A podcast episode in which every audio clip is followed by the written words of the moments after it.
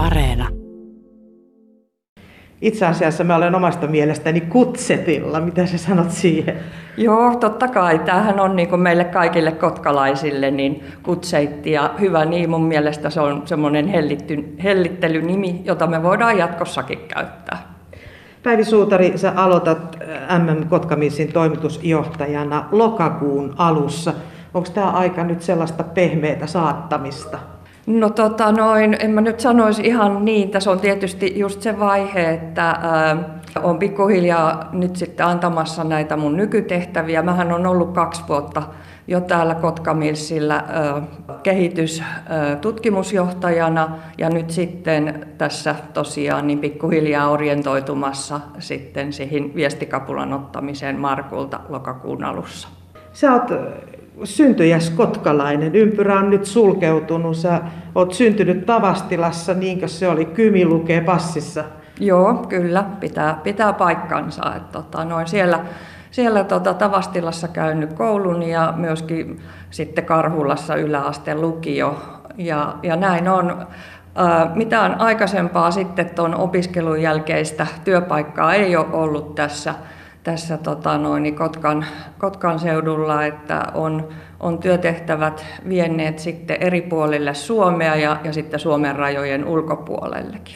Sä oot valmistunut diplomi-insinööriksi vuonna 1988. Miten sä Päivi Suutari tulit lähteneeksi itse asiassa hyvinkin miesvaltaiselle alalle?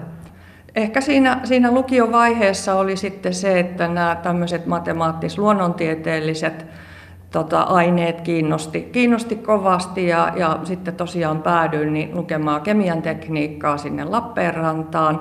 Ja siitä sitten näillä, näillä tota, noin, seuduilla kun ollaan, niin tämä puujalostus, metsäteollisuus sitten, sitten tota, kiinnosti sille, että näin, että se on monien mahdollisuuksien tota, paikka. Ja, ja kun katson sen verran peruutuspeiliin, niin voin kyllä todeta, että, että se peruskoulutus, diplomiin tutkinto, niin on sitten avannut kyllä mukavasti erilaisia työtehtäviä.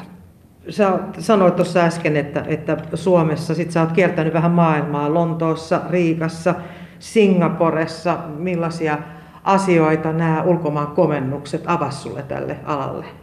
Kyllä tota, ulkomaan komennus on aina semmoinen asia, että siinä joutuu tietystikin niin, hyppäämään vähän sieltä omasta mukavuusalueelta ulkopuolelle ja, ja tota, panee niin sanotusti itsensä likoon, kun sulle ei ole niin kuin sitä, sitä tota, semmoista tuttua ja turvallista siinä ympärillä, ei niin sen työ, työnkään osalta, koska nämä mun muutokset sit on aina myöskin merkinneet niin uusia työtehtäviä, mutta sitten samalla se kaikki ympäristö, mikä, mikä siinä on, niin on, on erilaista ja täytyy hieman sitten sopeutua. Mutta kyllä, niin kuin on, on sanonut sitten noille nuoremmille tieteenharjoittajille, että ihan ehdottomasti suosittelen jossakin vaiheessa uraa, niin, niin käykää, käykää kokeilemassa siipiänne myöskin niin, niin ulkomailla. Ja tänä päivänä mä luulen, että meidän tota, noin, niin, nuoret ja opiskelijat ja miksei jo kokeneemmatkin, niin, niin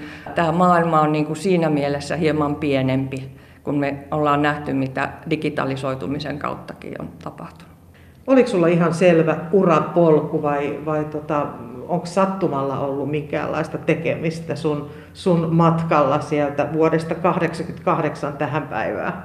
Kyllä, kyllä mä sanoisin, että se on, se on, se on niin kuin ihan pääsääntöisesti sitä, että on sattunut olemaan oikeassa paikassa oikeaan aikaan. Että en, en ole kyllä koskaan niin kuin semmoista mitään suunnitelmaa tehnyt.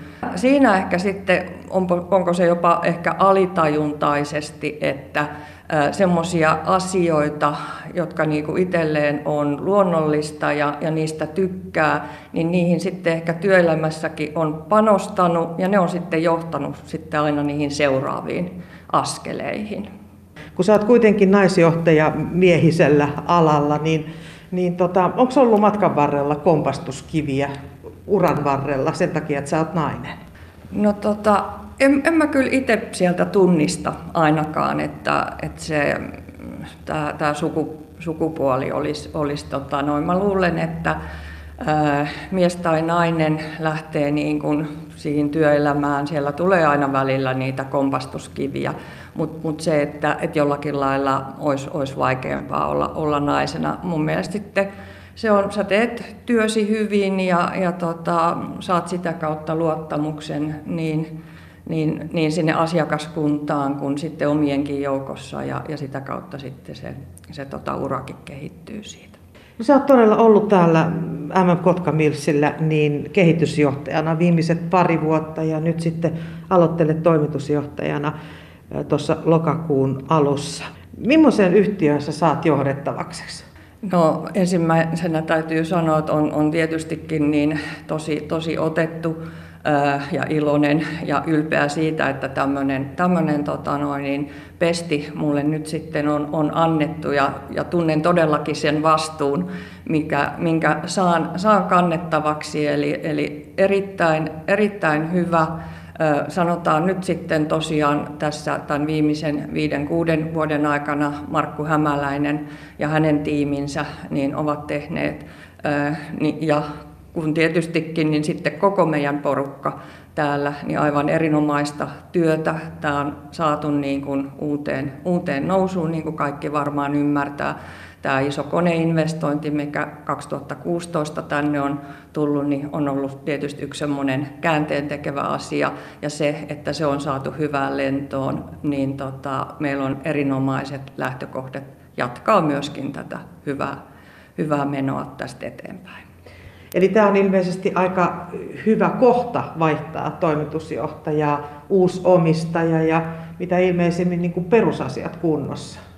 Joo, kyllä, näin, näin on. Ja, ja tietystikin kyllähän sekin jo kertoo sitä, että, että me tänne nyt sitten saatiin näin merkittävä toimija tältä toimialalta, Mayer Melhoff, perheyritys myöskin yli sata vuotta vanha, ja he, he kiinnostuivat ja näky, näki, näkivät sen potentiaalin, joka Kotkamiesillä on ja tulee täydentämään sitten heidän strategiaansa miten paljon he sieltä Itävallasta nyt sitten sanelee, mitä kutsetilla tehdään? No tota, en mä usko, että siellä, sieltä tullaan sanelemaan mitään. Että tota, noin, Tietysti niin semmoisia elementtejä, että me sitten ollaan osa sitä isompaa konsernia, Miten se tulee näkymään meidän päivittäisessä työssä? En usko, että, että kovinkaan paljon. Tässä alkuvaiheessa tietysti niin semmoisia asioita katsotaan vähän, että onko, onko jotakin järjestelmiä, systeemejä, prosesseja, joita, joita he sitten niin kuin haluavat, että yhtenäistetään heidän kanssaan. Mutta samalla tavalla on huomannut jo tässä ihan tämän muutaman viikon ajan, kun me nyt ollaan oltu sitten jo yhtä, niin, niin he haluavat myös tietää ja mahdollisesti oppia myös meiltä näitä jo meillä olevia hyviä käytäntöjä.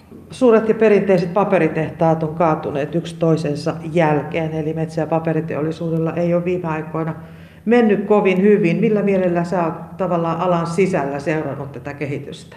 Joo, olen totta kai hyvinkin, hyvinkin läheltä seurannut sitä ja, ja nähnyt niin kuin, ö, sitä sitä, mitä, mitä tuossa sanotaan 2000-luvun alussa alettiin jo, jo puhumaan ja näkemään niin kuin uhkakuvina, kaikki tämä digitalisoituminen, mutta myöskin on ollut nyt sitten ilokseni seuraamassa ja ihan itsekin niin kuin sitten kädet savessa tekemässä sitä, sitä uudistumista. Ja siinä, että missä sitten semmoinen perinteinen paperin kulutus on laskenut ja kaikki tiedetään siihen niitä, niitä syitä, mutta samanaikaisesti sitten niin, niin myöskin tämä, koska meillä on niin upea raaka-aine, uusiutuva puumateriaali, niin se mahdollistaa todellakin monia asioita, ja, ja me varmaan tässä kohtaa ei vasta olla kuin ihan siellä jäävuoren huipussa näiden uusien mahdollisuuksien, uusien tuotteiden kanssa. Eli uusilla innovaatioilla ja, ja tota, investoinneilla niin tulee selviämään tulevaisuudessakin. Ihan, ihan, ihan varmasti kyllä, että et ei tämä tämä missään tapauksessa tule, tule tota noin, niin häviämään, vaan, vaan se avaa, avaa, avaa mahdollisuuksia ja, ja tavallaan niin kuin tämän kestävän kehityksen teemalla. Se on, se on nykyään niin kuin oikeastaan perusedellytys, jos katsotaan yritysmaailmaa ja sitten taas sitä, sitä myötä niin se nopeuttaa kehitystä. Mihin suuntaan sä haluat itse nyt sitten tuoreena toimitusjohtajana niin tehdasta ja tuotantoa kehittää? no se tavallaan, että, että meillä on täällä nyt hyvät laitteet, koneet, jotka, joita on vuosien saatossa investoitu. Meillä on tulossa lisää investointeja. Se, että me pidetään meidän laitteisto, koneisto hyvässä kunnossa, mutta totta kai se ei ole sitten ne koneet ja laitteet, jotka meidät erottaa niistä kilpailijoista, vaan se on nämä ihmiset, nämä, nämä tiimiläiset täällä, tämä porukka, joka, joka tota noin, niin, tekee loppupeleissä sitten sen, sen hyvän tuloksen.